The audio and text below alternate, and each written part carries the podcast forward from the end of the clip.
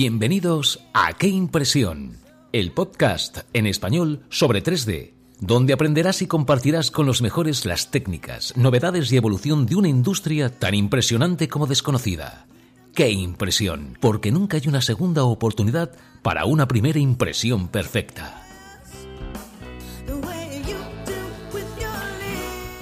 Buenas, soy Belén Cuquerella, enganchada a la impresión 3D, resina y las buenas impresiones sonoras y estoy aquí para acompañarte en un rato de café auditivo con algunos de los profesionales más impresionantes de este mundo a capas y héroes en el que nos gusta movernos. Hoy tenemos otro invitado impresionante con el que compartir la evolución de una de las empresas de consumibles de impresión 3D más conocidas de nuestro país y parte del extranjero.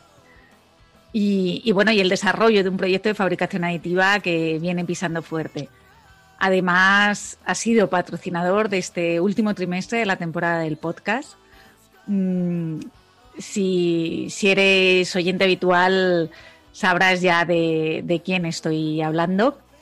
Em, ahora, en este momento, es cuando, cuando suelo decir que, bueno, cuando durante las últimas semanas siempre agradecía a los patrocinadores del episodio la posibilidad que me dan de seguir realizando este podcast de manera independiente, ya que crear y producir un podcast no es fácil. Lleva mucho tiempo, trabajo y, esfuerzo y, ver que alguien confía en el desarrollo de ese trabajo es una palmadita en la espalda muy agradable. Y hoy tengo la suerte de poder hacerlo, mm, no tanto cara a cara, pero sí de voz a voz. ¿Estás preparado para quedar impresionado? Empezamos. Bueno, ya sabes que siempre me gusta recibir a los invitados con una anécdota o con, una presentación un poquito especial. En este caso recojo la anécdota de, un, artículo del Mundo en el que hablan de, uno de los grandes empresarios quizá de, nuestro siglo. Mm, dejaré el enlace al, artículo en las notas del episodio. Durante la Primera Guerra Mundial se celebró un juicio en Estados Unidos que podemos calificar cuanto menos de curioso. Los litigantes eran Henry Ford, eh, el de los coches, ya por aquel entonces era una de las primeras fortunas de su país, y un periódico, un diario de Chicago. Este último había publicado algunos editoriales en los que trataban en términos poco amigables a, Ford, un poco el equivalente a los haters de hoy en día, según los editoriales, Ford era un ignorante pacifista, puesto esto entre comillas literales, debido a sus públicas reticencias a, la intervención de Estados Unidos en el conflicto armado que, estaba asolando Europa. Ford, un poco harto ya por de, tanta movida, eh, demandó al diario y se celebró un juicio de esas cosas que pasan en Estados Unidos a veces, Mm, que, se llega, bueno, pues como en este caso, a, demostrar ante un juez si efectivamente eh, Henry Ford era un ignorante. Durante su turno, los abogados de la defensa trataron de, demostrar, como digo, eh, la pertinencia del calificativo que habían utilizado en, sus editoriales y, entonces todas las preguntas iban para demostrar que, Ford realmente no tenía conocimientos y le preguntaban cosas como quién era Benedict Arnold o cuántos soldados enviaron los británicos a las colonias americanas en, 1776. A lo que Ford, por ejemplo, en este caso respondió, ignoro la cantidad exacta de los soldados que enviaron los británicos, pero he oído decir que fue una cifra considerablemente superior que la, que, la de los que regresaron.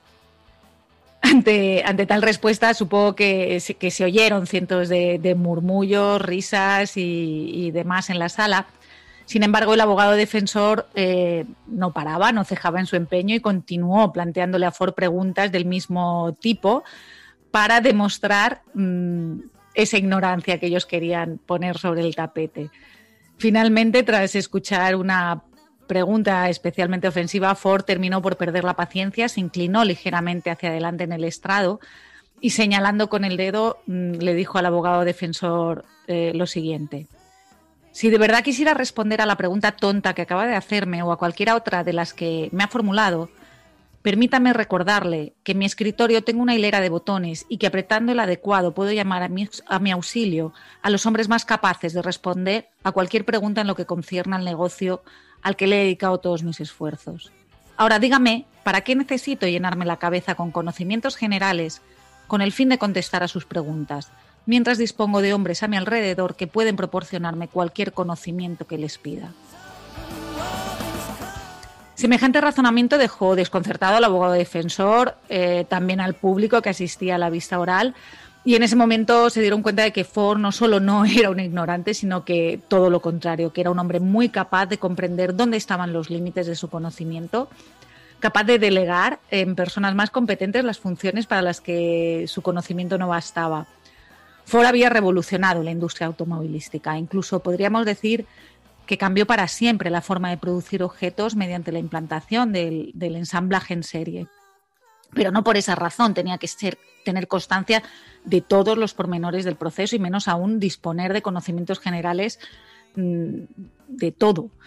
En resumidas cuentas, sabía lo necesario para poder desarrollar sus ideas, para ponerlas en práctica de la manera más realista posible y de tener a su disposición a personas inteligentes que supieran a la perfección cómo hacer su trabajo. Dice el refrán, dime con quién andas y te diré quién eres. Mm, y es verdad, para tener éxito no siempre es preciso pertenecer a un gremio en concreto o ser experto en una materia. Basta con tener ideas brillantes y la disposición de ánimo, las ganas de lucha mm, para, para ponerlas en práctica.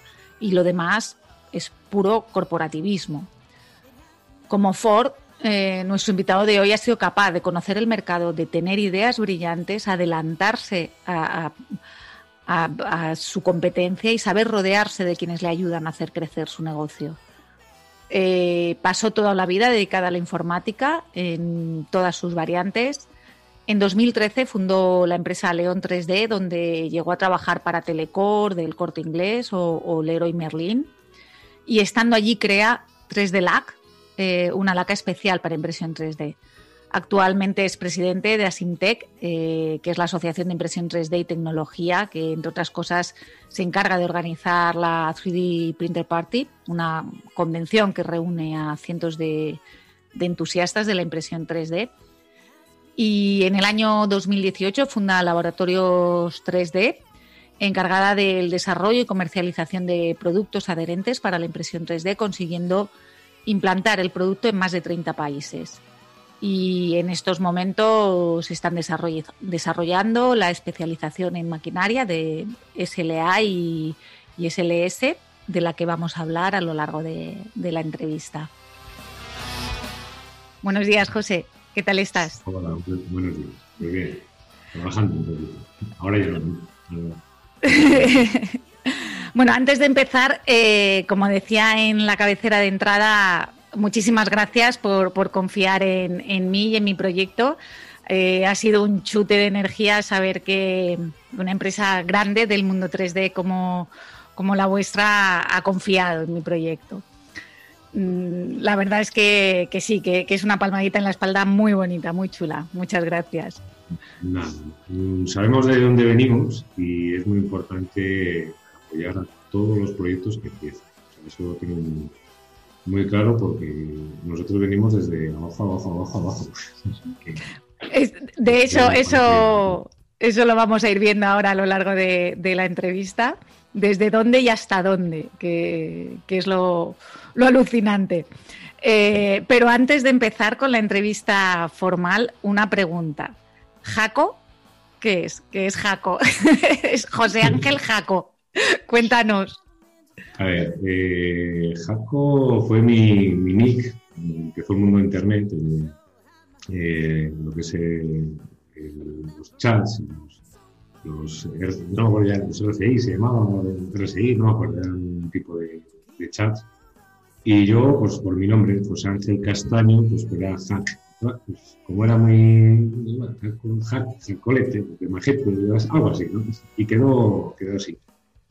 Y, o sea, que no me dicen es jacolete, ¿no? Y que es por ahí todavía siguen en algunas redes sociales, por ahí Y luego en, ya en el mundo 3D, cuando empecé en, este mundillo, eh, pues era muy largo, entonces ya, porque había mucha más interacción y tal, y creo que fue Malpartida que empezó a llamarme Hack, creo que acortó, abrevió, muy grande muy largo. Y a partir de ahí todo el mundo ya, así he sido un poco más, más conocido en el, en, el, en el mundillo un poco maker de, de 3D como Hack. Qué bueno. O sea que es el nombre de guerra. Sí, siempre, de siempre. Era Nick, cuando empecé en, pues yo creo que en internet. Uh ido derivando pues, hasta, hasta Qué bueno. Vale, vale, pues o sea que, que alguno, eh, alguno de los oyentes, te, bueno, lo mismo te conocen por, por ese, por ese nick. Sí. Uh -huh. sí, por, más por nick que por mi nombre. Qué bueno, qué bueno, qué bueno. Vale, pues yo lo buscaré por ahí para ver los inicios. para ver... en redes sociales, un grupo negro con una ola, era muy. mis avatares muy raros, cosas. Pues bueno, de aquellos tiempos que empezaba todo, todo el mundo de internet, de redes sociales. Todo. Cierto, cierto. Sí. Si tiramos de esos hilos, madre mía, algunos mm, que tenemos ya una edad, pues este es tremendo. Eh, José, vamos a, vamos a empezar. Eh, yo la primera pregunta mm, que le suelo hacer a, los invitados al podcast eh, va siempre un poco dirigida a cómo descubrieron la impresión 3D, eh, cómo llegaron, porque ninguno de nosotros de niño soñaba con ser impresor 3D o, estar en este mundo. Pero, pero en tu caso, antes de tocar la impresión 3D, una cosa que, me encantó cuando, cuando, bueno, en alguna de, de nuestras charlas de teléfono previas, eh, eh, me gustaría que nos hablaras de, tu etapa de trabajo en una quesería. Sí, pues he sido vamos, estaba de informático en una, una, fábrica de queso. Y la verdad es que, bueno, pues he tenido la suerte de, de estar con, pues, grandes profesionales y sobre todo conocer el mundo de la empresa dentro de, un punto de vista desde hace muchísimos años. Son empresas, que serían son empresas tradicionales, son por supuesto una industria hoy en día y, y, la verdad es que ha sido una, una gran escuela estar dentro de una, una quesería. Aparte de aprender el, el, el, aura que envuelve el mundo del queso, que es, que es espectacular, del cual yo entré odiando el queso. que eso es muy curioso. No me gustaba el queso y ahora me encanta el, queso este que hacen aquí. Y la verdad es que a partir de, trabajar en la quesería, pues aprendes, ves mucho, conoces y ya te digo, he tenido la suerte también de que me han dejado desarrollar profesionalmente mi, mi labor. Y bueno, pues hasta hace dos años y medio, tres años he estado, he estado ahí trabajando. Antes también estuve, estuve en informática, porque también he hecho cositas, pero bueno, mi gran etapa ha sido, ha sido una, una quesería. Claro, como dices, eh, da una visión empresarial. Luego el producto que, que, uno trabaja o que uno vende puede dar un poco igual, pero todo el, engranaje empresarial y todo ese conocimiento mm, es algo que te llevas contigo. Uh -huh cierto, es decir, encima en una posición como lo que es la informática, donde controlas pues, todos los procesos, desde la administración hasta la fabricación, eh, entonces ves mucho, tienes mucha visión y te hace, te hace entender muchas, muchas cosas, ¿no? además tienes que ser de punto medio entre muchas partes, eh, porque tiene, tienes que hacer cosas para que los de producción funcionen y que los de administración controlen. O sea, parte de la gerencia, sus datos, sus cosas y sobre todo pues automatizar muchas, muchas cosas que te dan una visión que hoy en día pues está valiendo como base para, para seguir desarrollándome y seguir creciendo en, este, en el mundo empresarial. Claro, esa, esa, visión 360, ¿no? De, de, tener todos los puntos. Me da cierta esperanza, porque a mí el queso no me gusta y dices que a ti no te gustaba y, y que ahora te gusta. Lo mismo. Sí, no, es, es, curioso. La verdad es que aquí por meter un poco de, de pan, ¿no? Que sería hacen un queso sin. vamos, lo que sin aditivos, sin absolutamente nada, totalmente tradicional, ha sido el mejor queso de una oveja, eh, o sea, una calidad en los quesos brutales y la verdad es que cuando tienes un producto bueno, y, empiezas a, distinguirlo, ¿no? Es decir, pues algo tiene, no algo tiene, y la verdad es que, sí, es de los pocos quesos de, oveja de este país que tienen como el mejor queso del mundo y, que están hechos puro, puro de oveja. Eso lo puedo constatar yo que trabajo muchos años. No, no tienen nada, muchas, muchos quesos le echan muchas cosas tiene, muchos, muchos ingredientes que no deberían de estar. Ajá. Pero, bueno, este queso aseguro que 100% lo que son ingredientes naturales. Qué bueno. Bueno, pues me voy a guardar el, ir a visitarte para poder mm, visitar también la quesería Mm, pero por llevar a Todo mi el mundo que viene pasa por la quesería, ¿eh? yo por llevar a mi marido, ya te digo que es que ni la mozzarella, o sea, yo de jovencita de estudiante trabajé en Telepizza y tenía pesadillas cuando me tocaba deshacer el queso.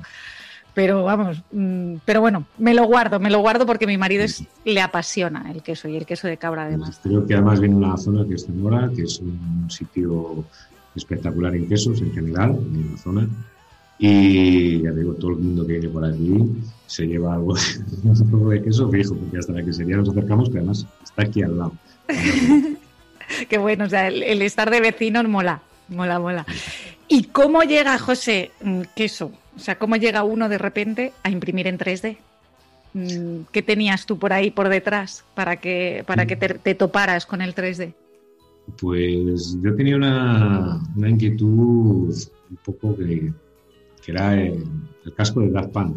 Es que desde, desde siempre yo tenía esa inquietud de que me gustaría tener el casco de Daft Punk.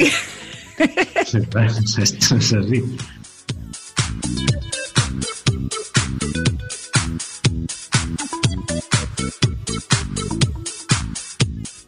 Y, y, la historia viene en que, bueno, pues, había visto, más hay tutoriales por ahí, el casco como, como llevaba uno de los componentes de la pan del casco, como había un armario que tenía atrás, una mochila, era terrible la cantidad de diodos, eh, bueno, eso era...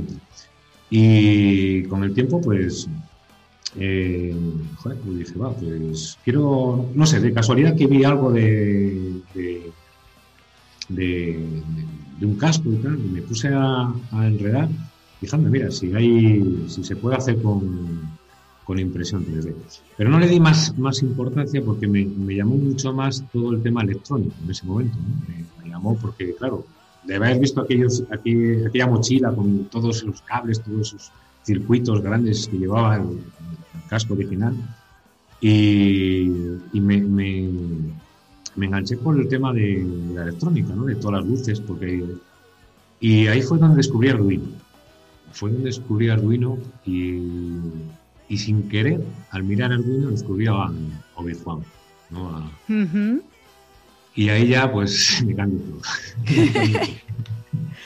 Porque automáticamente, eh, claro, estaba buscando Arduino, tal, no sé qué, no sé cuánto, y, justo, no sé por qué, me sale un tutorial del nombre de, ostras, enlacé aquello que había visto de impresión 3D, que no le di más importancia en aquel momento, pero que me vino a la cabeza y dije, paz, aquí está, ya, ya. O sea, mi cabeza explotó, así que lo digo. O sea, dije, pues sí, pues por aquí esto, por aquí lo otro, pues, ah, pues se puede hacer, que, que, no. O sea, me emocioné a mí mismo en el sentido de que, sí, que lo tengo que hacer, que tengo que hacer, que tengo que hacer una impresora. Y ya mm, se me olvidaron las luces. Te viniste, te viniste arriba. Es impresionante cómo eh, cualquier cosa eh, que se nos cruza en, el camino puede cambiarnos la vida para siempre. O sea, ¿te gustaba el casco de Daft Punk? Pura música, ya está. Y, de ahí al Arduino, a Obi-Wan y a, lo que tienes hoy en día. es impresionante. O sea, en cierto modo, sí. Fue, el, tema del, del casco, además, lo que pasa es, bueno, también te entra el sofoco de ostras, esto puede ser difícil, puede ser fácil, pero si es que no hay nadie, o sea, que complejo, ¿no? El, o sea, la idea la tenía ya en la cabeza. y, ya cuando decido sin montar la impresora, los tutoriales, que por cierto tardé cerca de seis meses. de hierros que me da muchísima rabia eh, este, haberla desmontado, muchísima, muchísima rabia, porque la desmonté para montarme una Prusa 2 y porque, porque sí, es una cosa que me arrepiento un montón haberla, no, no haberla guardado. Envidio muchísimo a, a, José Luis con su Manuela del mundo de Clone Wars Valladolid, porque la mantiene y la tiene, porque también es de la época mía él, y él un poquito antes, y, él la tiene todavía intacta, funcionando y imprime de maravilla, es una, auténtica gozada de imprimir cuatro hierros, nunca mejor dicho, cuatro hierros, porque era lo que teníamos, y que impriman máquinas igual que cualquiera en día, te lo aseguro por, muy, muy, muy mecánica que tengan encima y mucha tecnología, las de antes imprimen igual o mejor. Todos los grandes makers, todos los de la época Rep Rap y las Clone Wars y tal, todos decís lo mismo, ¿eh? Mm, eh no cabe duda que, que, esos bichos eran los de verdad, que lo que tenemos ahora son sucedáneos. Mm, Sí, en cierto modo, sí. Y yo, por ejemplo, ahora los chicos que, con, los que trabajo y tal, eh, se lo cuento, digo, yo mm, muchas veces no entiendo de las impresoras nuevas, tantos menús, tantas historias y tal. Digo, pero al final sabemos los que hemos estado muchos años si esto está bien impreso o está mal impreso. Claro. y sabemos por dónde pillar y dónde, y dónde solucionar. Eso es una, una visión como en la informática, al fin y al cabo. Es decir, los que hemos estado nacido con la informática, eh, muchas veces errores sabes por dónde vienen ya desde, desde un vistazo, porque has mamado la, la base. claro, si, si tú has creado código, mm, sabes de dónde te están viniendo, ¿no? O sea que por ahí, por ahí viene un poco todo, todo, todo esto. Y te montas máquina, tú tienes tu máquina, pero eh, algo que a lo que llegamos es a que, a que ahora tienes una empresa de, laca de fijación, 3D LAC. Mm, ¿Cómo pasamos de, montar máquina a imprimir? Y, oye, espera, antes de que me respondas esto, ¿llegaste a hacer tu casco de Daft Punk? Sí, sí, sí. ¿Tienes el casco? Tengo, tengo el casco, ahora mismo está desmontado, o sea, tengo quitada la parte electrónica. Hay fotos por ahí, lo llevé, estuve en una, en la Pinter Party estuvo expuesto, o sea que sí, funciona muy bien y es muy divertido. Lo saqué en unos carnavales, yo soy, soy de la Bañeza, León, zona carnavalera 100% y me lo pasé en grande. O sea, no ves una torta.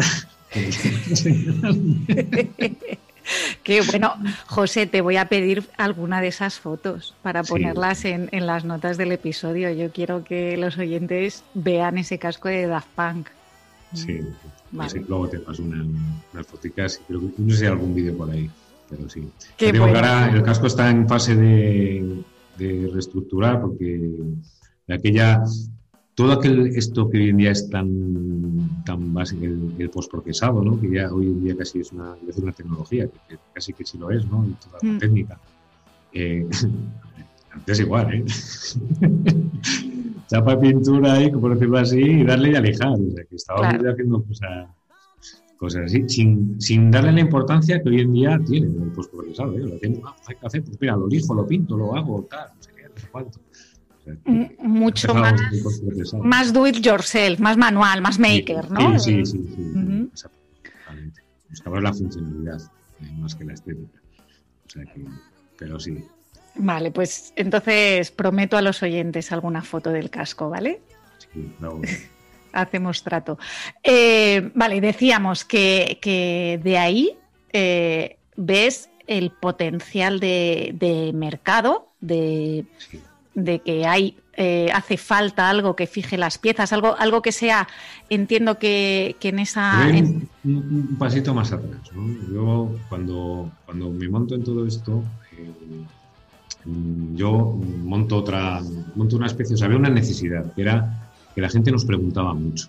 Oye, ¿cómo se puede hacer? ¿Cómo se Claro, una actividad tienes, pues, oh, pues cómo mola.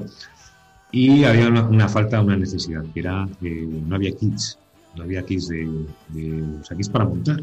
Lo que hoy en día viene todo en kits. Y bueno, pues el, de aquella monté una, una, especie de empresa pequeñita, plan autónomo, con otra persona y, bueno, hicimos los primeros kits y bueno, fuimos creando un poco lo que era, tuvimos bastante demanda y fuimos creando un poco toda aquella toda aquella pues esa, necesidad que tenía la gente, pues les íbamos suministrando. Y la verdad es que por ahí ya, bueno, pues primero dábamos máquinas, estábamos, no máquinas, piezas, componentes para que la gente se montara sus impresoras, dabas cursos, porque claro, se te iba un poco a más, ¿no? Y luego mm, surge, eh, surge algo muy curioso porque yo era una persona bastante activa en los grupos de Clone Wars.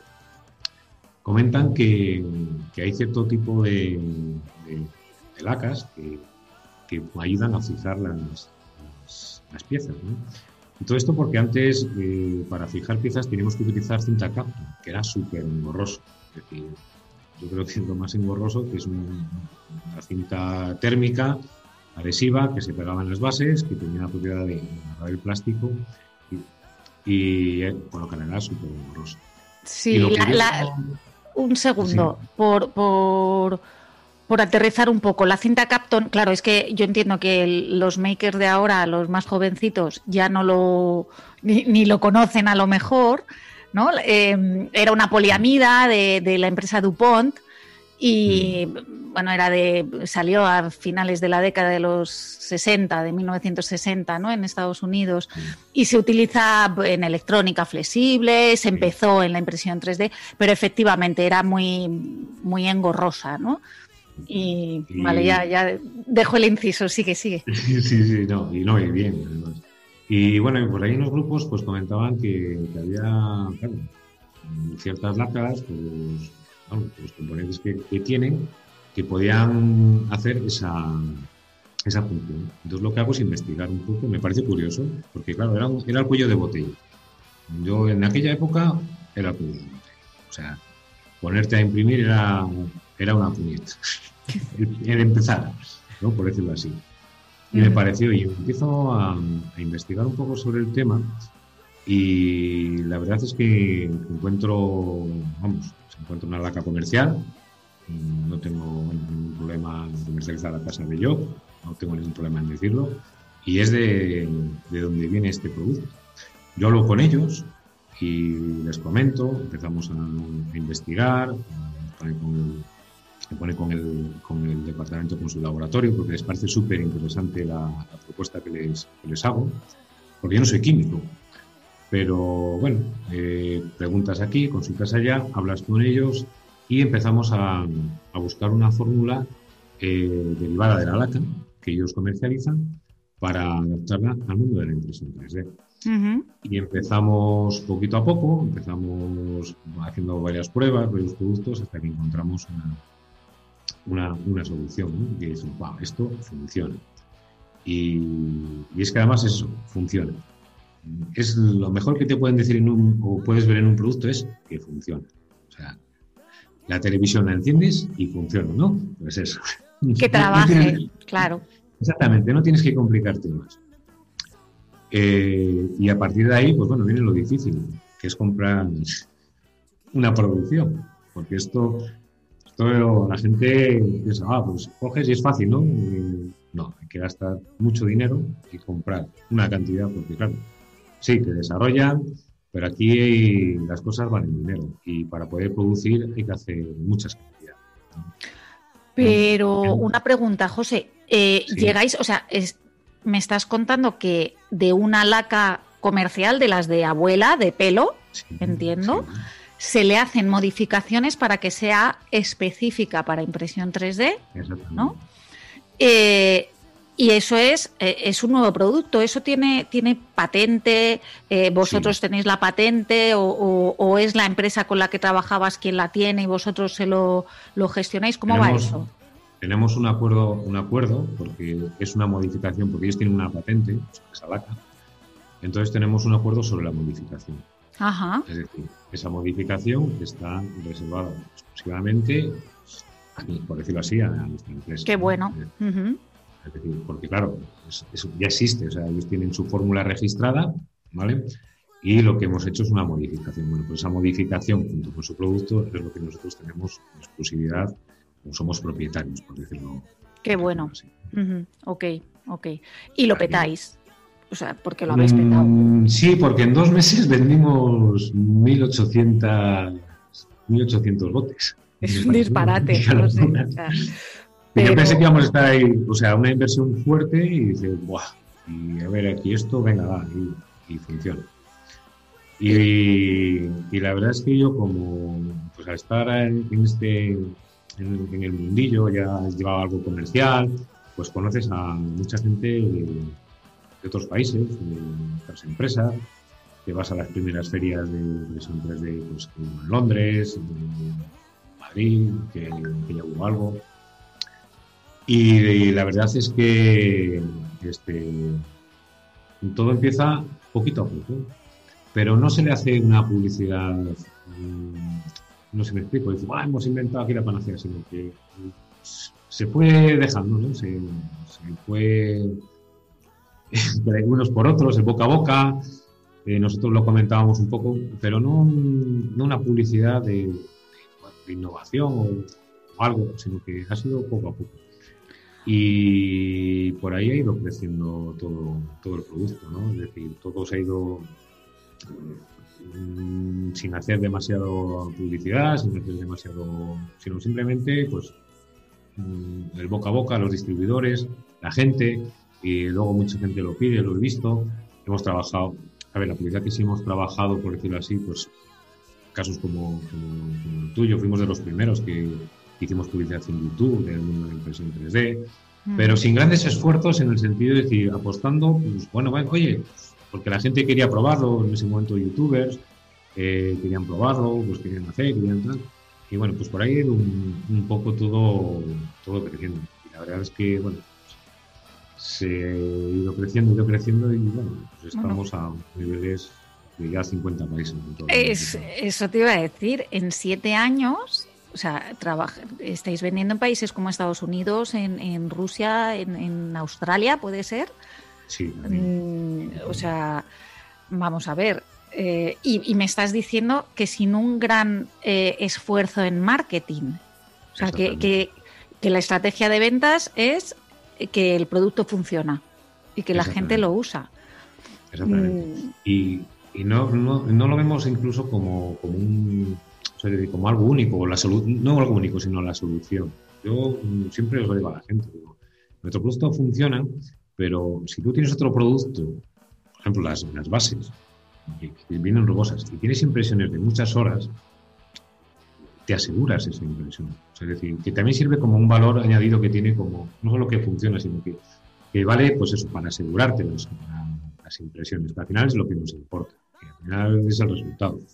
sí. Es un complemento al trabajo del, del, maker, del impresor y, una ayuda, que es lo que, lo que busca la gente, que, que les facilites la vida. Ya está. Entonces, y encima creemos que nosotros el coste que pueda tener por impresión la, laca es ínfimo, es ínfimo para, para el resultado que te da. O sea, es que hay que pensar así, porque una impresión de, te pongo, de hoy en día cuatro horas es poco, ¿no? Por decirlo así. Pero pone que estas cuatro horas y que al final se te ha hecho un working, se te ha levantado y... Vamos a, vamos a explicar, bueno, yo sé que, que quien nos oye conoce el término, pero, pero por si acaso hay alguien que sea más, más novato, cuéntanos qué es el terrible warping. Ese que, se le teme, se le teme más que los niños al coco, o sea. Pues sí, simplemente es que es una retracción que produce el, filamento, el plástico, que al estar caliente y al enfriarse, pues se encoge. Tan sencillo como eso. Sí. Entonces lo que necesita es que esté bien sujeto a la base para que se agarre y esa tensión que se produce no se produzca, se produce que la, que esté sujeta hasta que se enfríe más despacio la, pieza o el filamento y quede, pues quede como tiene, como queremos que, quede, es bien recto y pegado a la, base, no se, Perfecto. y, levantado. Y eso, eso es lo que hace 3D LAC. Eh, José, eh, entiendo que, o sea, estáis trabajando, me decías, con ya en 50 países, que me parece un disparate, pero eh, tiene que tener cierto hándicap el envío a otros países por la vaporización entiendo, ¿no? Al ser un producto, eh, se me hace que, enviar eso en avión no puede ser fácil, o ¿cómo, cómo va eso? al principio, cuando empecé ya con un poco solo, autónomo, por decirlo así, con, la laca solo, eh, eh, trabajaba con, con, grandes distribuidores. Entonces es fácil en ese sentido. Trabajaba con, pues eso, pues tenías para Europa un distribuidor. Entonces yo no me tenía que comunicar. Llamabas a la fábrica, mandabas para allá directamente. Eh, el caso es que el mercado evoluciona, cambia, eh, pega fuerte eh, y bueno, pues mm, se decidió empezar a hacer lo que es el, hacer, nosotros hacer los envíos, un poco por decirlo así el menudeo, poder enviar no palés, sino también cajas sueltas, unidades y bueno, pues preparamos un, un buen plan de marketing o perdón, de marketing de, logística y de, pues para, para, envíos. Y la verdad es que sí, decidimos trabajar con varias empresas de, pues, pues, para, envíos marítimos o bien envíos terrestres por, Europa y bien aquí en España, ¿no? Y nos está funcionando muy bien en ese sentido, está todo bastante coordinado. En Europa seguimos por carretera y el resto de países estamos sirviendo por barco e incluso por, avión. la logística es complicada porque es un producto a presión, lleva mm. alcohol, lleva una base de alcohol isopropílico.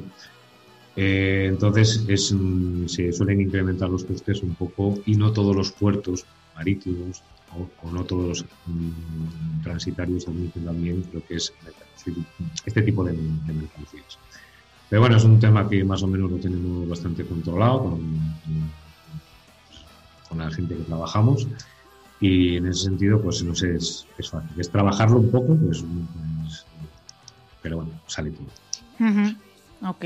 Sí, pero es, es una parte engorrosa del negocio. Sí, sí. A ver, yo siempre digo, si, si, el cliente tiene los medios suficientes, por ejemplo, tengo clientes en Canadá, que miren, te digo porque lo tengo aquí delante, eh, pues ellos eh, tienen ahora un palé y se encargan de todo nosotros lo dejamos por así a la puerta y vienen ellos, se encargan y tal. Eso para mí es lo ideal. ¡Ay, eso, qué, comodidad!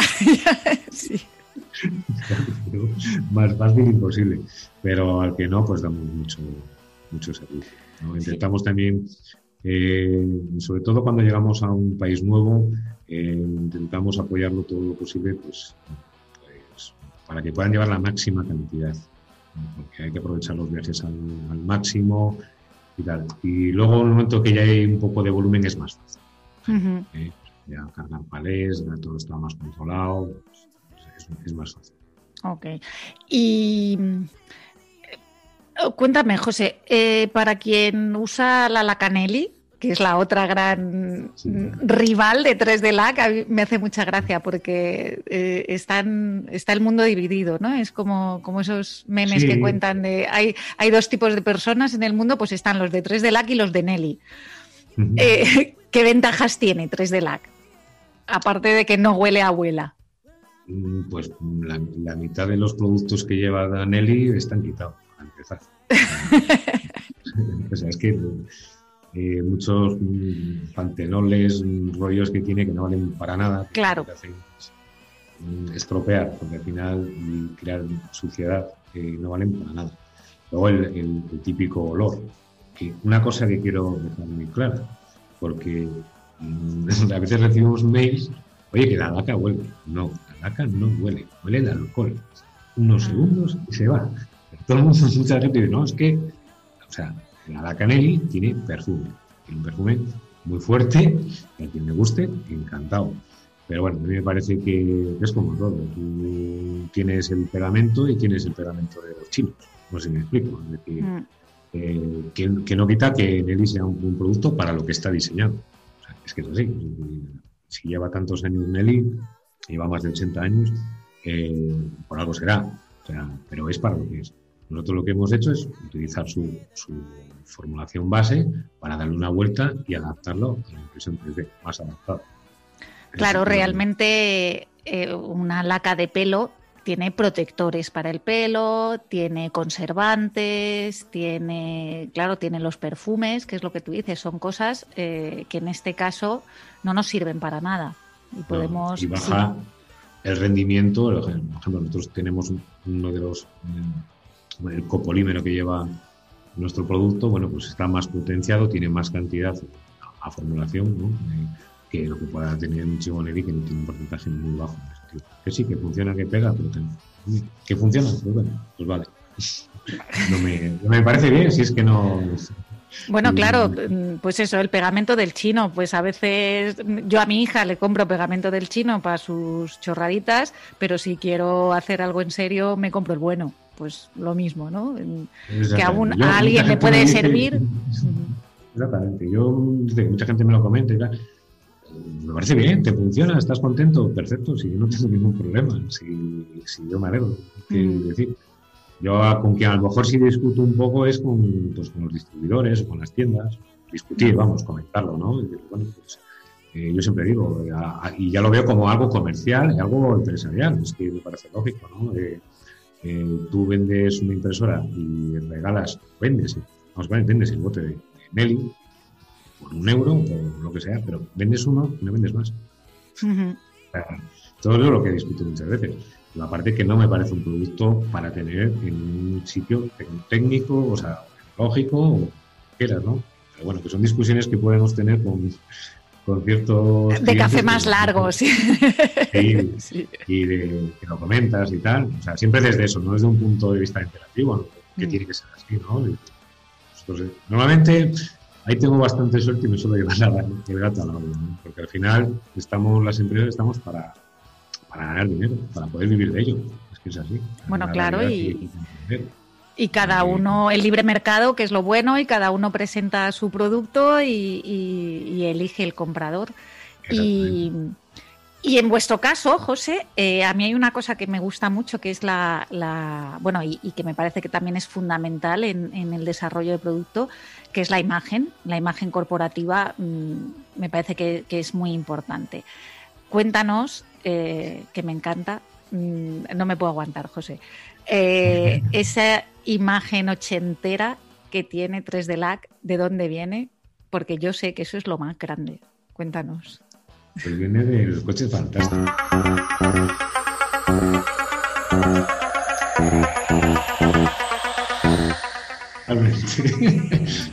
Hice el diseño con, bueno, con un tipo de letra y me gustaba que era un poco, eh, es una boombox, que tenía un poco de lo de en aquella época un poco retro de la NASA. Sí.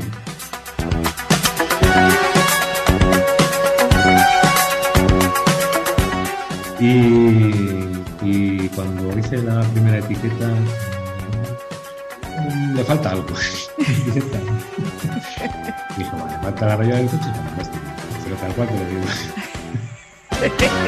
me gustaba el coche fantástico, pues ahí la puse, la puse, vamos. Y la verdad es que le da una imagen que te cagas, con perdón. Mola mucho, mola mucho. Escúchame una cosa, José. Mm, vamos a ver, Daft Punk, el coche fantástico y las 3D Printer Party. Tú has sido un juergas. Sí, o sea, se, te va viendo el plumero, macho. Se me va la, se me va la pinza bastante. A, ti te ha gustado la fiesta. Yo no sé ahora, pero tú de joven has sido suave. Sí, estuve muchos años trabajando en pubs, en esas cosas, música. Sí, bueno, he estado. El mundo un poco de la fiestuki, pues me gusta. Me gusta estar entre amigos, pasarlo bien, divertirme, reírme mucho. Y es algo que hoy en día he hecho mucho de menos, mucho de menos, mucho de menos. Y, y la verdad es que que sí, que sí, sí he salido bastante de, mi fiesta y, espero seguir saliendo. Volverá, volverán las fiestas. Pero bueno, entre medias y, pasando de la época de más juventud a, la madurez, lo que haces es montar eh, printer parties, que son como, como una mezcla, ¿no? De, de pues las de antes con, lo que haces ahora. ¿Qué, son las printer parties? Cuéntame. Pues mm, la printer parties, casi te, cuento un poco cómo surge. Yo es que en los grupos de Clone Wars, es que todo viene de Clone Wars. ¿eh? O sea, es decir, en, y en nuestra web, eh, yo siempre reconozco de dónde, viene, de dónde venimos. Está puesto en inglés y, es una cosa para mí muy, muy importante, saber de dónde venimos. Yo no voy a, renunciar ni decir que el 3 de la que es un derivado de Nelly, no lo voy a negar nunca, lo voy a, poner mal, ni decir de dónde venimos. Yo vengo de Clone Wars, el producto sale del grupo de Clone Wars, yo lo único que he hecho es darle forma, nada más. es, es así. Y, se me ha ido la pinza. no, hablábamos de cómo, de cómo han surgido la, las Printer sí, las Printer, perdona, perdona, perdona, que se me va. Y pues, mm, pues en ese mundo de Clone Wars queríamos ponernos, queríamos juntarnos y queríamos hacer, joder, pues hablar de lo nuestro, darnos, también darnos un poco, vernos las caras, ¿no? Y surge en Zaragoza, de mi amigo Pablo Murillo, hizo la, la Maker, Show, ¿verdad que se llamaba? O Maker Show en Zaragoza. Y fuimos 30 allí con nuestras impresoras. me gustó mucho la, historia, con cómo era. era. No era Printer Party como la conocemos hoy al uso, sino ese, ese, hecho de juntarse. Me gustó, joder, qué guay. Me gustó el espíritu, el espíritu, el espíritu, eh, esa es la palabra, el espíritu. y, y, la verdad es que a partir de, ahí volví a, a León y se lo propuse a, a, un, a un, amigo y dije, oye, montamos la, la Printer Party. Hoy ya no sé este chico conmigo, es una pena. Pero eh, a partir de ahí le dimos forma, montamos la... Además el nombre, digo, es que estas cosas me salen enseguida, los nombres, vamos, los bautizo rápidamente. Y, y, dije, pues montamos una Printer Party, como tipo Valencia, como un poquito de lo que vi en Zaragoza y, y para adelante, un éxito brutal, pero brutal. Me encantó la idea, el formato, todo, todo, todo, el nombre, todo. Y vino gente de, todo, de toda España, la primera edición, en León. Qué bueno. ¿En, qué año fue la primera? Pues no me acuerdo. esta tenía que ser la quinta con la pandemia, creo que fue 7, 8 años ya. Ajá. por, años son muy malas las fechas, no, no por otra cosa, pero sí, ya era 7, 8 años. Vale. Bueno, luego, luego le echo yo un vistazo ahí por redes, brujuleo y, pongo enlaces también en, las notas para que para que el oyente pueda. ahora está, si va a hacer la quinta y como andamos con los rollos estos de pandemia, luego un año que hubo también por medio perdido, o sea, me pierdo ¿Y, ¿Y, se podrá hacer en el 2021 o no lo sabéis? Estaba pendiente, ¿no? Se, se aplazó la del 2020 y, en principio para junio estaría la del 2021. ¿Tú crees que vamos a pues llegar o no? Pues te voy a decir, lo van a anunciar en breve, lo que no puedo decirte. Ah, vale, o sea que es secreti. Bueno, escucha. Sí, no, bueno, pues un poquito antes me lo pasas a mí por WhatsApp. Sí. No, más que nada, ya te digo, si se está hablando, eh, creo que además en, en breve, vamos, breve, tiene ahí una reunión con, el ayuntamiento, Alcobendas, y, y ya se toma todas las decisiones. Por eso digo que en breve se va, se, anunciará si sí, si no y cómo. Y bueno, en el suponer que se hiciera, ¿teníais previsto hacer una réplica de, la menina de Alcobendas? ¿Correcto? Que, era, que es símbolo de la ciudad. Eh, cuéntanos cómo va eso del reto. O sea, eh, todos los que van a la printer party se ponen a, imprimir partes y luego se unen. ¿O, pues cómo, va? ¿Cómo, cuéntanos. Es que me parece alucinante, me parece una chulada. Los retos vienen, vienen de las parties, de un poco de, oye, pues tenemos que hacer algo entre todos, ¿no? Mostrar un poco la fuerza que tiene la empresa. Y, en la primera parte, eh, primero hicimos, pero lo hicimos como un reto, un reto de hacer cosas, ¿no? No, como algo grande, ¿no? Entonces hicimos el rosetón de, se diseñó el rosetón de la, de la Catedral de León. ¡Qué chulo! Tiene, Hola. Tiene, eh, sí, se hicieron más de 5.000 llaveros. ¿eh? vinieron de toda España para repartir a todos los visitantes de la, de la 3D Printer Party. Y se hizo, eh, lo diseñaron además con la gota del mundo de Rembrandt es precioso, Qué bonito. Entonces, se hicieron pues una bola de llaveros terribles. Llegaban sobres, yo tengo por ahí fotos tirando sobres y sobres con cajón. Venga, llaveros, venga, llaveros. Y todo el mundo que vino a esa, esa primer partido. Pues, entonces, fue el reto. ¿Qué es lo que pasa? Que en ese reto a alguien se le ocurre hacerlo más grande. Ya que estábamos allí, eh, ¿por qué no hacemos el rosetón más grande? Entonces se hizo el rosetón bastante más grande. Hay una foto de mi amigo Kiro, porque mi amigo Kiro, no, sé, no sabemos cómo ni por qué, pero salen todas las portadas con los, con los retos, siempre sale él. ¿Quién, ¿quién, es, ¿Quién, es, Kiro? ¿Quién es Kiro? ¿Qué, Kiro eh, de Valladolid, de, de Kirolab. No ah, sé, vale, de, sí, sí. De Kirolab 3D. Y, y la verdad es que empieza un poco todo por ahí y en la siguiente edición, pues otro reto.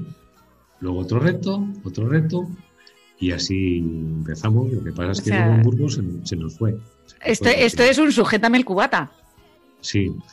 Sí, porque o sea, a ver, en, cada vez vais Burgos, aumentando. Sí, en Burgos fue muy, muy. En la segunda edición hicimos, un, hicimos una torre, se hizo una torre de, una torre de ajedrez típica, también se hizo allí mientras estábamos. Y luego ya en, en este, ¿cómo se llama? En Burgos, sí, decidimos en plan hacerlo, venga, ¿qué hacemos? ¿No? Nos juntamos ahí unos cuantos, tal, no sé qué, y un chico, un niño, la espada del Cid, bueno, estamos en Burgos, pues... ¡Qué sí, bonito! ¿por qué, no? ¿por qué no? Y yo dije, venga, pues cuatro metros. ¡Qué animales! Le pregunté a, a, simplemente pregunté pues a, a mis dos amigos, a Kiro y a ¿se puede diseñar? ¿Se puede cortar? Sí, Mau. Sí, se puede montar, perfecto. También estaba Álvaro por allí. Oye, ¿lo puedes cortar? Sí, pues venga, para adelante. Oye, ¿qué se hizo? Cuatro metros. Y está expuesta a la Universidad de Burgos, que es una auténtica pasada. O sea, Qué chulo. Está expuesta allí y es una auténtica pasada. O sea, además multicolor, es, un, es precioso. Y luego en la siguiente, pues se decidió hacer, que ya, ya te entro un poco ya más a, al detalle del reto, ¿no? Se decidió hacer lo que es la, el, el coleóptero, ¿no? que es nuestro, un homenaje a nuestro amigo Cole, no, también eh, Clone Wars. Y decidimos también pues, hacerlo de 4 metros.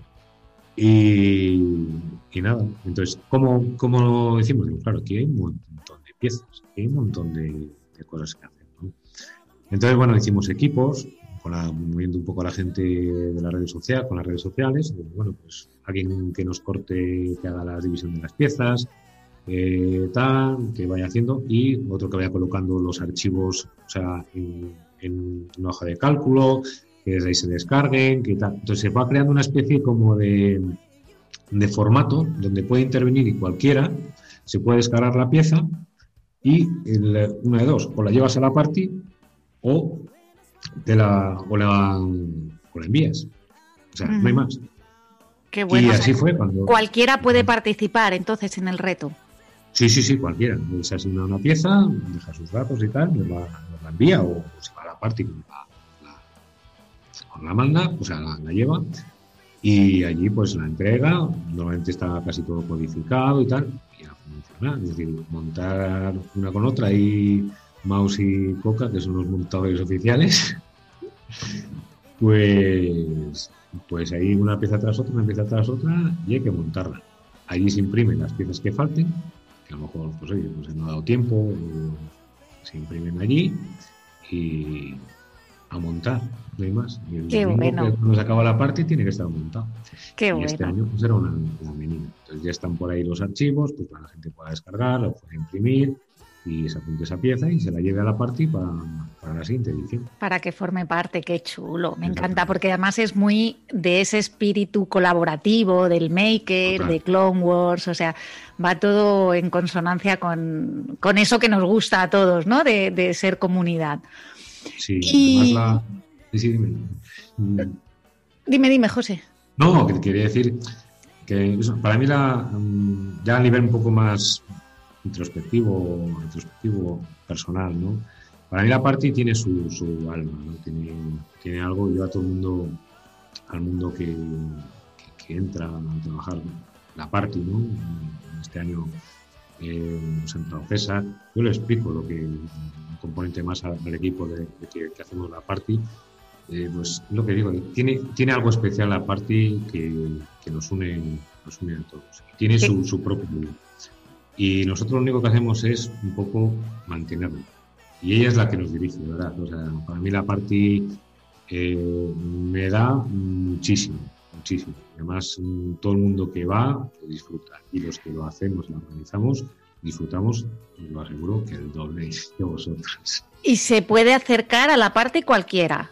Sí, cualquiera. Es libre, se puede incluso allí pernoctar, dormir, eh, no pasar toda la noche imprimiendo, van, niños, porque hay talleres para, para, niños, o sea, intentamos cubrir todas las necesidades.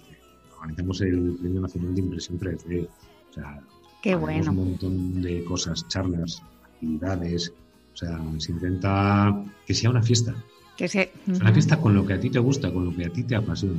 bueno, yo, yo, ya te digo que para la próxima, mm, sea cuando sea y donde, yo me apunto. O sea, vamos, ahí, ahí, yo ahí estoy. de recibirlos a todos. Eh, bueno, ya sabes, el, el, podcast es un poco asíncrono, quiero decir que puede ser que alguien nos escuche dentro de un año y que haya habido party eh, ¿Hay alguna manera de ver parties pasadas o los eventos se quedan grabados de alguna manera? ¿Tienes redes sociales? sí, hay redes sociales, se pueden consultar a YouTube, o hay vídeos de, youtubers que nos han, hecho reportajes muy buenos. O sea que hay, información, hay una web. vale. Ok, pues. Sobre la party, que, haya más, más, más, información. Que por cierto, la party hicimos un récord Guinness, aunque no ah. nos lo concedieron. ¿Por qué no? Bueno, cosas de pues administrativas. Sí, más que nada. Pero sí, nos hicimos, eh, ya no me acuerdo, fueron 120 o 130 impresoras imprimiendo todas a la vez. O sea, que era algo que, vamos, que, que aquella era algo imposible. Hoy en día hay granjas con 2.000 y 3.000 máquinas, ¿no? Pero hacer que impriman científico máquinas todas a la vez eh, y, que, no falle ninguna en un breve espacio de tiempo, pues es muy, aparte de que fue muy divertido, muy, gratificante. Qué caña, qué bueno, qué bueno. A esta gente de, de los Guinness Records que no saben, no saben apreciar el, talento de verdad, hombre. Escucha, José, y como te aburres, o sea, organizas Printer Party, estás con 3D LAC, mm, entonces eh, de repente le das un giro más mm, a la tuerca y lanzas laboratorios 3D para meterte, para pasar un poco de lo que es eh, impresión 3D, o sea, de, de esa zona maker, al mundo de fabricación aditiva, que, es, que está más enfocado al, al sector industrial, ¿no? Mm, porque no te puedes estar quieto. Mm, hay que evolucionar y crecer.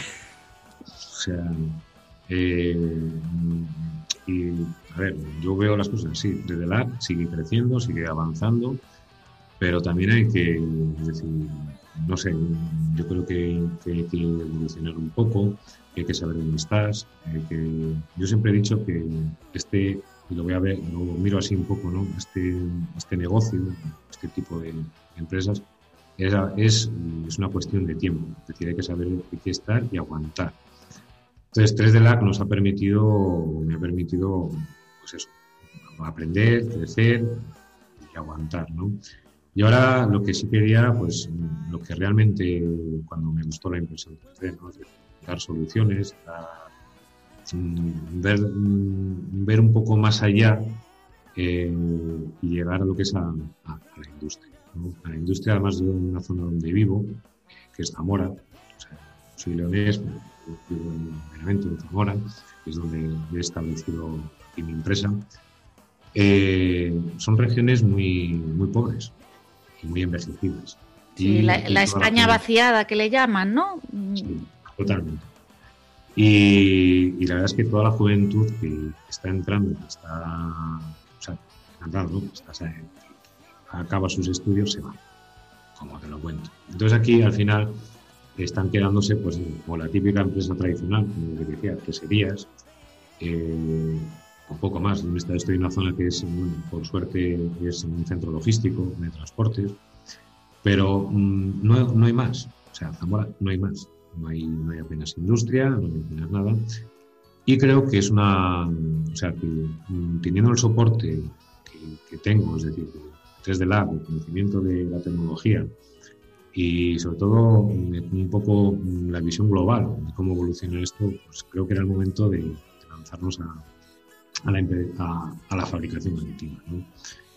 Y así lo hemos hecho. Hemos, hemos mm, hecho una alianza con, con X y Z Printing. Son gente bueno, del sector la conoce. Tienen una, una, sección, un sector industrial que no se conoce. Llevan bastantes años trabajando y en el cual nosotros nos, nos hemos sumado a, su proyecto y lo que vamos a tener es la distribución de máquinas, eh, así, de fabricación aditiva industrial para, para aquí, para España. Entonces estamos ahora en una fase de donde vamos a empezar. Estamos ya eh, haciendo piezas en SLS, en SLA. La verdad es que es una gozada ver otro tipo de tecnología, no solo de, de ¿no? Eh, trabajar poliamidas, eh, o sea, TPUs en polvo, pues es una auténtica pasada, o ver piezas que llevan mezclas de nylon así con, con carbono, los resultados, eh, y ves que eso da unas soluciones a la industria terrible. Es decir, además donde las inversiones a, a estas empresas no, es, no es tanto. con esto lo que intentamos es, mm, es pues simplemente, mira, tengo un, caso que estamos llevando lo mismo. Es una, empresa de, aquí de persianas, ha, inventado, por decirlo así, un dispositivo para sus persianas y, el problema que tiene es que, eh, claro, tiene que gastarse 40.000 euros porque tiene que comprarse unos moldes muy especiales y tiene que hacerse para esos moldes, tiene que invertir más de otros veintitantos mil euros en, en, lo que es en, producir piezas, ¿no? porque si no, no le es rentable. Estamos hablando de 20.000 piezas, con un coste de 40.000 euros. Es decir, y sin embargo con nosotros puede hacer, esa, puede hacer producciones muy pequeñitas, dando solución por costes ínfimos y sin tanta inversión. Y eso cuando, mm, cuando una empresa eh, puede crecer, porque le ayudamos a crecer al fin y al cabo, es decir, hemos hecho, le hemos resuelto esa solución eh, para ellos es una ventaja y para nosotros es una, es una satisfacción, porque ellos pueden seguir creciendo, seguir, avanzando, se, tienen resuelto un problema que tenían, pueden comercializarlo y si realmente cuando ellos lleguen a un volumen a un volumen donde puedan inyectar, pues van a inyectar, porque va a ser más barato. Los 40.000 euros seguramente estén muy, muy bien invertidos, ¿no? Pero ahora no, ahora necesitan. Entonces, esto eh, va a ayudar por lo menos creo que a muchas empresas a crecer, a poder hacer cosas que antes ni se lo podían casi ni plantear. Totalmente. aquí es un poco, lo, que, lo que queremos hacer. Entonces, por aquí van los tiros de laboratorios 3D ahora. De hecho, hay muchos ayuntamientos y hay programas, incluso europeos, que están intentando ayudar a las pymes a, implementar este tipo de tecnología en, los procesos de fabricación, mm, por eso mismo que comentas, porque en muchos casos eh, no se pueden permitir esas tiradas masivas que, hay que hacer con la inyección y en cambio con la fabricación aditiva sí pueden permitírselo. Eh, José, y entonces, o sea, vosotros sois distribuidores de maquinaria. La intención es que una empresa como, como esta empresa de cortinas eh, implemente esa máquina en, su proceso productivo, ¿correcto? trabajaríamos eh, a dos niveles, a nivel productivo, como una fábrica de producción, ah, Y eh, una vez, además tenemos un, tema de fidelización, por ejemplo, pues, la gente que está ahora mismo están, o sea, que van a empezar a producir estas piezas, y si ellos lo desean, nosotros mm, les abonamos un tipo de, oye, pues queremos una máquina SLS y tal. Nosotros se la montamos, la vendemos y le quitamos el, coste de lo que haya invertido con nosotros. Que tenemos programas de fidelización que sacaremos, que aumentaremos un poco también y que tal. Y sí, al final lo que, lo que buscamos son este tipo de empresas, tanto para producción como para, como para venta de máquinas. Porque también tenemos una sección de SLA, donde estamos trabajando, pues bien, pues tema joyería, tema odontología, ¿no? Mm. máquinas muy, muy, muy finas y, con una calidad espectacular. Sí, eh, bueno, cuento, cuento un poquito. Eh, en el podcast ya lo hemos hablado, lo, hablamos con, Pedro y José de, de Progol, que son especialistas en, en el sinterizado láser, que es, de lo que estamos hablando, de polvo, en, el lecho de polvo en, metales preciosos. Eso es un poco ¿no? lo, que, lo que hacen estas máquinas, es sinterizado láser, que eh, lo que vamos a fundir está hecho eh, polvillo y el láser lo va eh, deshaciendo y lo va uniendo capa a capa. ¿vale? Por si acaso alguien no, lo tenía del todo claro. Pero bueno, yo pondré enlace también a la otra entrevista que, Pedro y José explicaban mucho sobre, sobre el tema.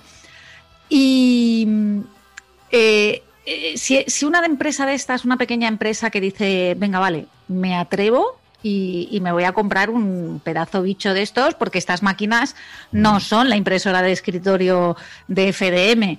Eh, se compran una máquina. Eh, ¿Tenéis cierto servicio de, bueno, yo te cuento cómo va esto? Yo te doy un cursito. O, eh, ¿Qué proceso tienen que hacer esas pequeñas empresas para, implementar las máquinas? En... o sea, para implementar, o sea, para llegar a una venta de una máquina SLS hay un proceso más largo, desde un consultor que se va a encargar con, las empresas pues adaptar primero a lo que necesitan. Porque muchas veces eh, hay gente que quiero ya y no es necesario. Y no, y no, y no, es, lo, y no es lo que necesita.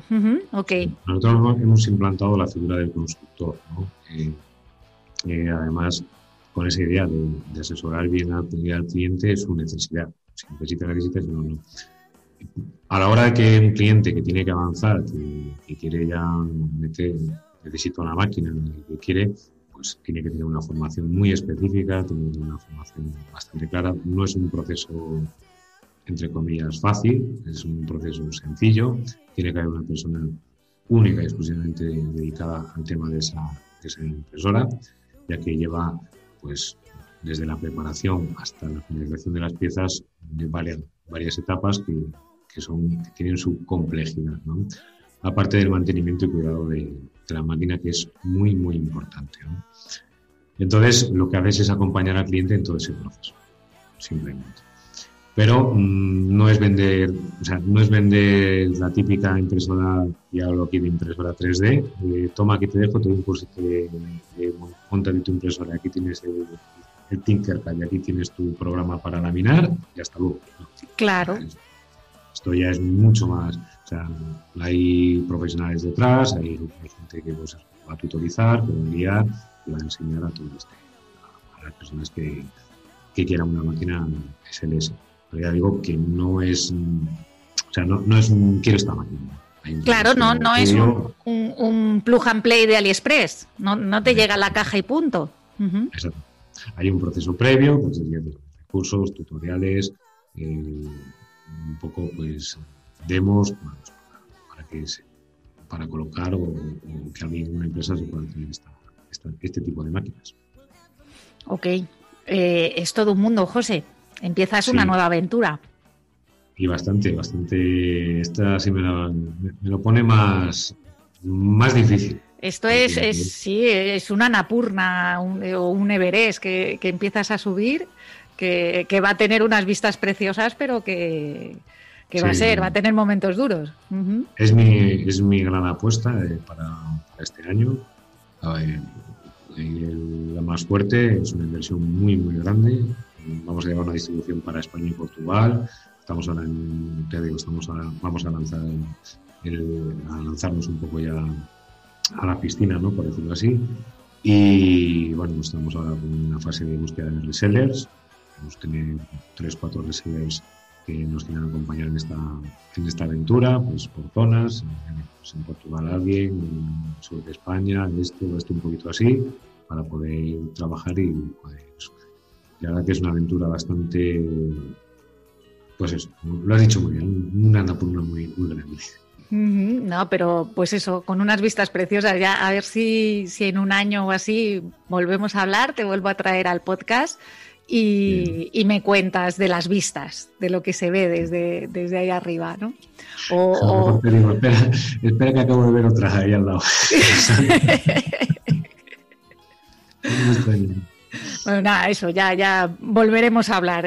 seguiremos ahí en contacto a ver cómo van y, qué hitos, qué hitos se van consiguiendo. Ya verás que va a ser, va a ser chulo. Va a ser chulo y jodido, ¿eh? Tampoco no vamos a poner palabras. Ya lo es, ya lo es, desde el minuto uno. O sea, yo no hay, ni nadie te regala nada, ni nadie, ni, nadie dice que es fácil. Yo mm, a todo el mundo se lo digo. Eh, si te mm. gusta algo, sigue, síguelo, y, pero ya no solo síguelo, sino sé constante.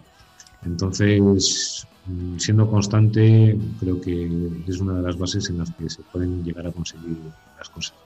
Totalmente de acuerdo. No hay nada como la constancia y una buena disciplina de trabajo para, para llegar a, las metas que, nos ponemos. Sí, sí. Sobre todo y aprender de los errores para no volverlos a cometer y tirar para adelante. Es decir, que no hay nada. Y si ha habido un error, un tropezón, pues no pensar a ver quién puso esa piedra o quién no puso la piedra. Levantarse Se esquiva y punto. Quitarla o esquivarla y a, y a tirar. Y habrá tiempo de pensar en los, los fallos, en los errores y, quién, sobre todo, quién los ha producido. Que es una cosa que me molesta muchísimo. siempre, o sea, en todos los ámbitos de, la vida, ¿eh? siempre buscamos el. ¿Y quién hizo esto? ¿Quién es? Tipo, no, vamos, soluciona y luego ya veremos. Totalmente, José, ese es mi, mi, mi, input siempre, siempre. Vamos a quitarnos de, de, ver quién. Vamos a solucionarlo, lo arreglamos y ya está, venga. Y seguimos. Muy bueno. Pues es mucho más rápido, más eficiente y, y, además la energía esa que vas a sacar negativa la canalizas para resolverlo. Eh, bueno, José, hemos hablado, en toda la charla hemos estado hablando de la Sprinter Party, de, cómo empezaste, de las Clone Wars. Tú eres un friki. Eso creo que, que, nos ha quedado. Tú eres maker, has sido maker y eres tan friki como cualquiera de nosotros en este mundo, ¿no? totalmente. vale, me alegra. El, más friki de todos. a día de hoy. Claro. ¿A día de hoy sigues imprimiendo en 3D o ya te falta tiempo? Me falta tiempo. Mm, lo que tengo máquinas donde las miro todos, todos los días. Es decir, lo que no hago yo, lo hago con mis compañeros. Eh, vamos a hacer esto, o sea, los proyectos los, los solemos hablar entre nosotros, lo que vamos a imprimir, lo que no vamos a imprimir, y todas las piezas que salen aquí, el 95% de las piezas las hacéis. Hmm. O sea, solo eh, porque son piezas mm, para clientes y, y piezas para nosotros y yo quiero mm, pues que aquí la gente, ya que dedica muchas horas a imprimir, que sean los mejores, que las piezas salgan perfectas y que las cosas se hagan mejor. O sea que no imprimo, pero imprimo, ¿sabes? Pero estás detrás.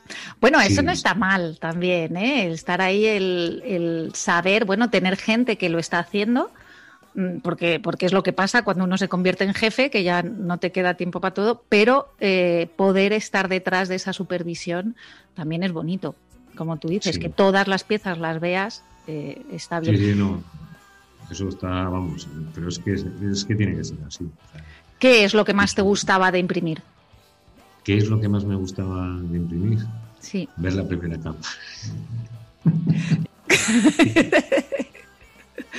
y lo sigo haciendo, es decir, cuando la primera se pega la primera capa, eh, me gusta pasar el dedo y comprobar todo.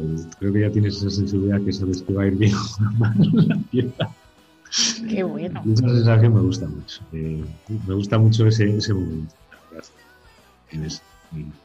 y, cuando pones un filamento que chorrea también me encanta. Hay ciertas cosas que me gustan de la impresión 3D. Aparte del resultado, no diseño, o sea, no, diseño, hago mis llaveritos, por decirlo así, mm. pero no, no diseño y, la verdad es que me gusta esos momentos de muchas veces más de, empezar, de, ver que va todo bien, que luego a veces el, resultado. El resultado al final era para esto, lo usas, lo usas y ya está. Pero ese momento, ese instante de que empiezan las máquinas me gusta mucho.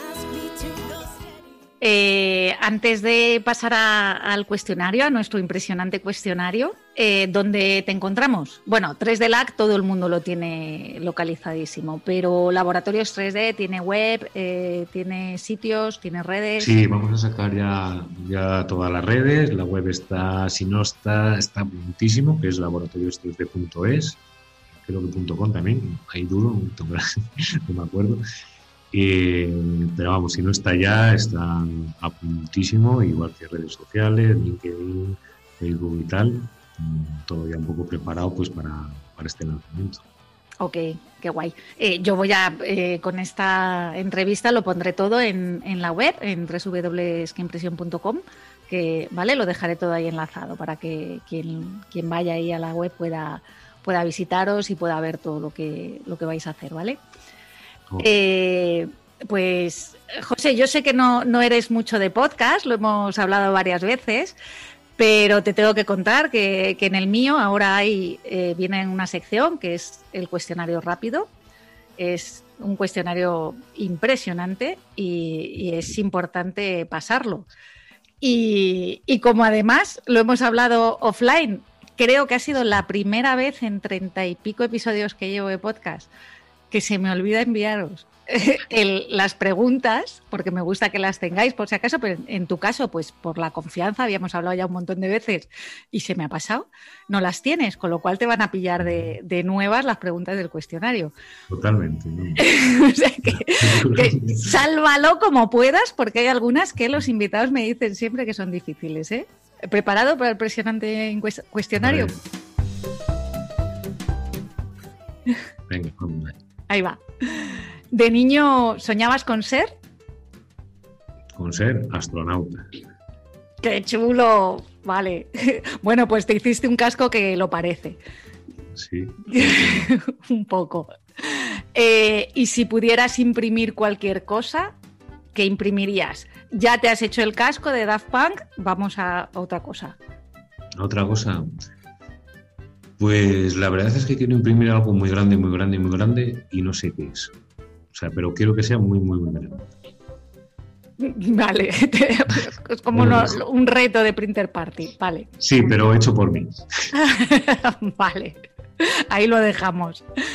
Eh, si fueras una impresora, ¿qué impresora serías? ¿Qué impresora sería?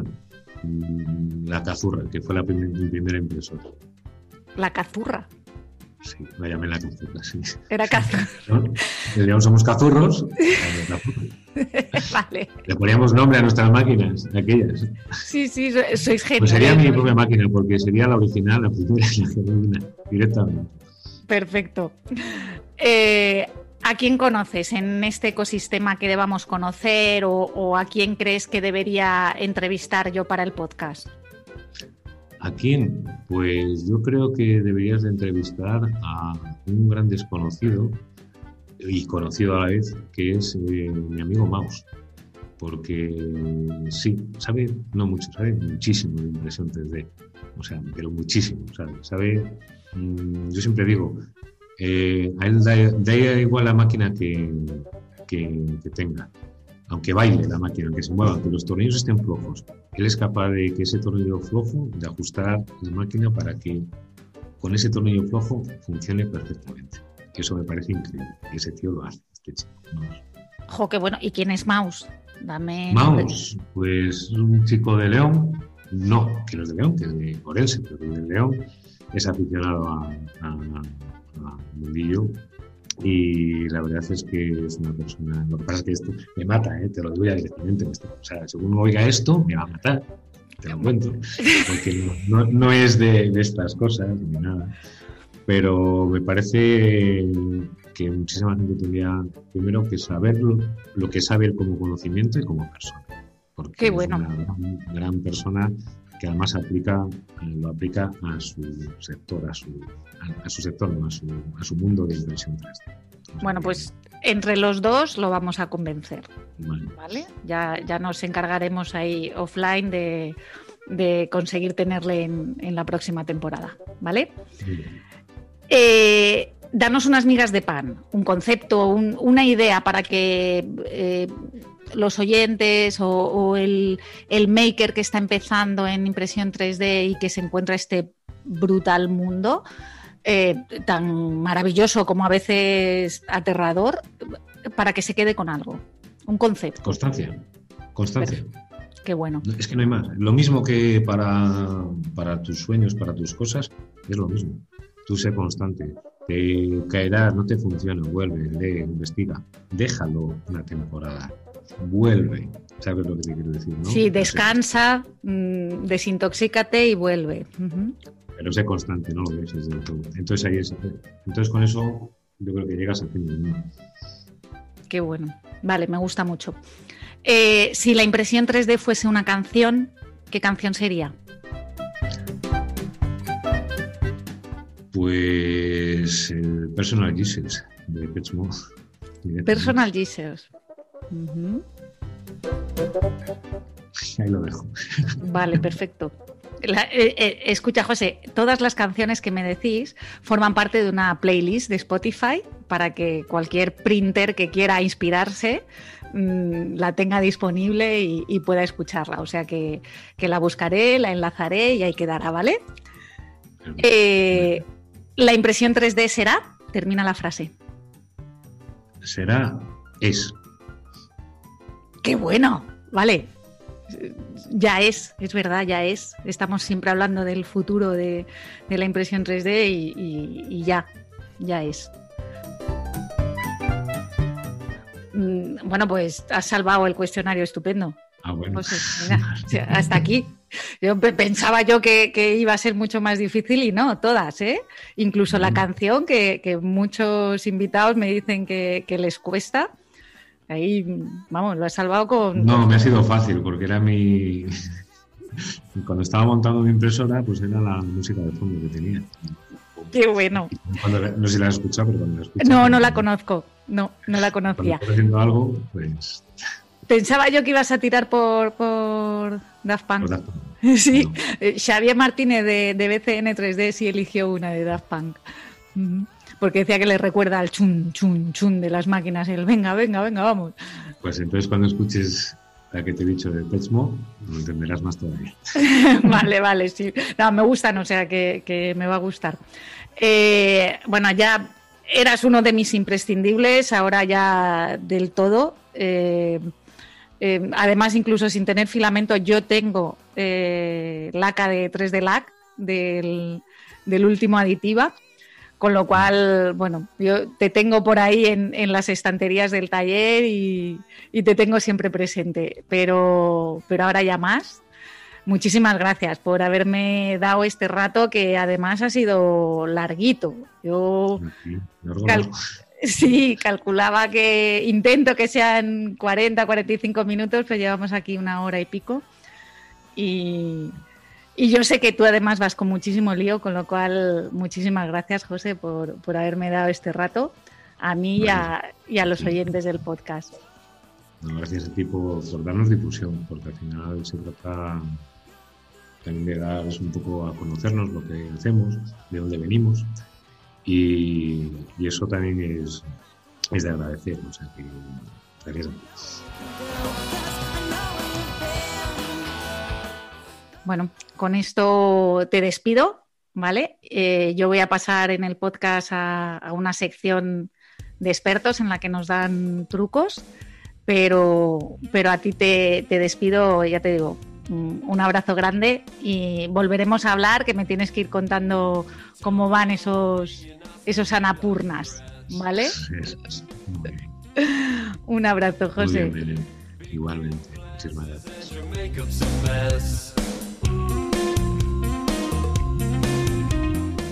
Muy buenas Belén y muy buenas a todos los oyentes. Una vez más me paso por aquí para hablaros de 5 webs sobre impresión 3D que te gustarán más casi que tu propia pareja.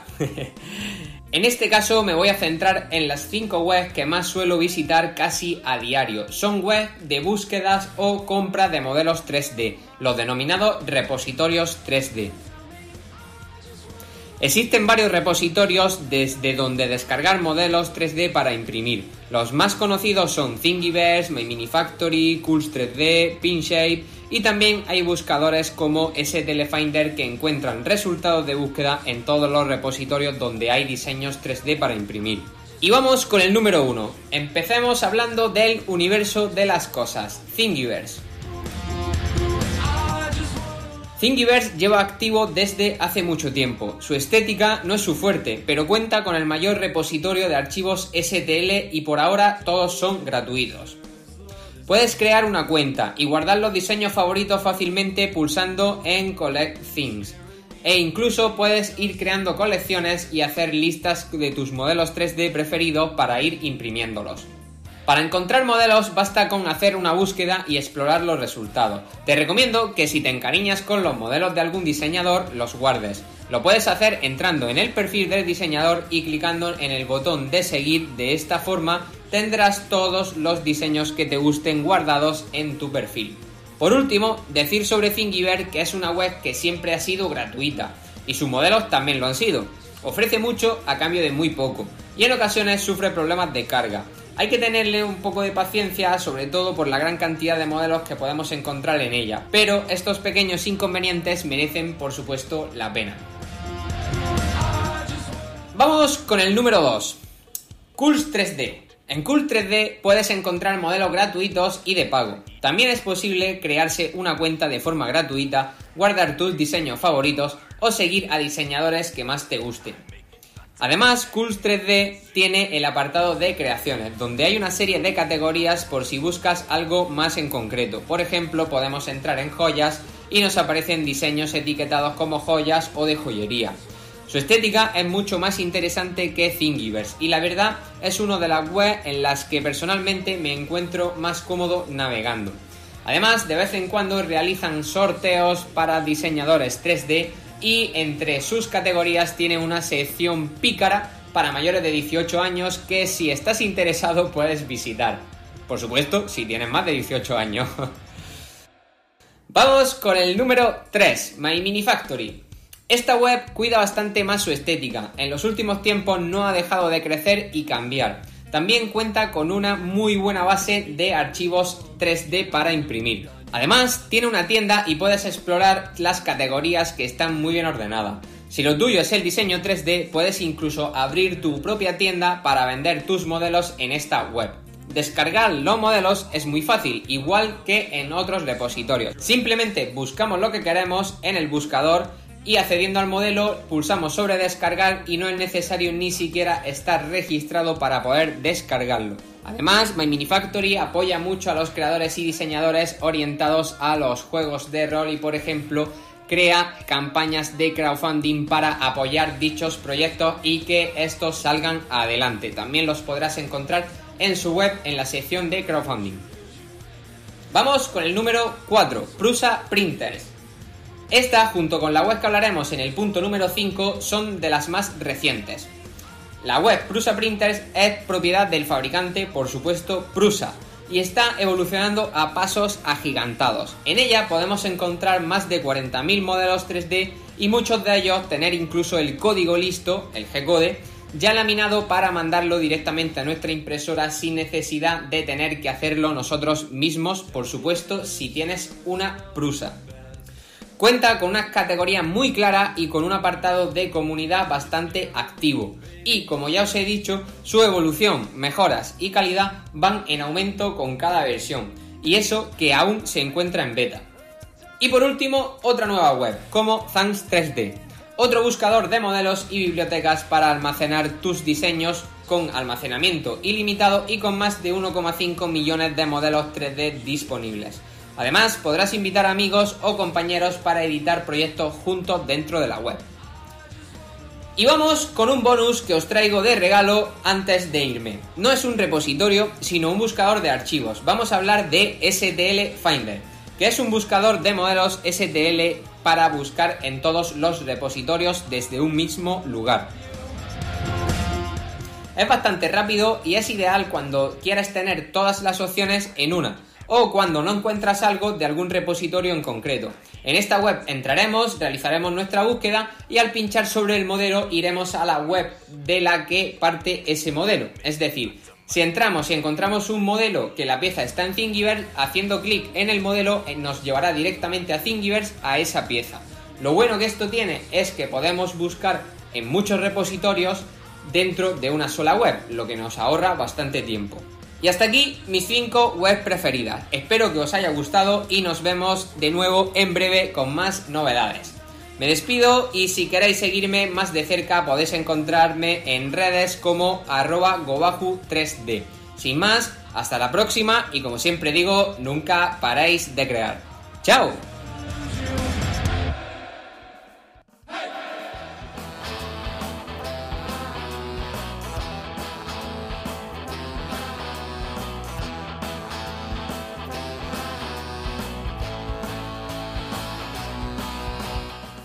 ¿Qué impresión podcast? El podcast donde la impresión 3D y las buenas impresiones toman café, porque no hay una segunda oportunidad para una primera impresión.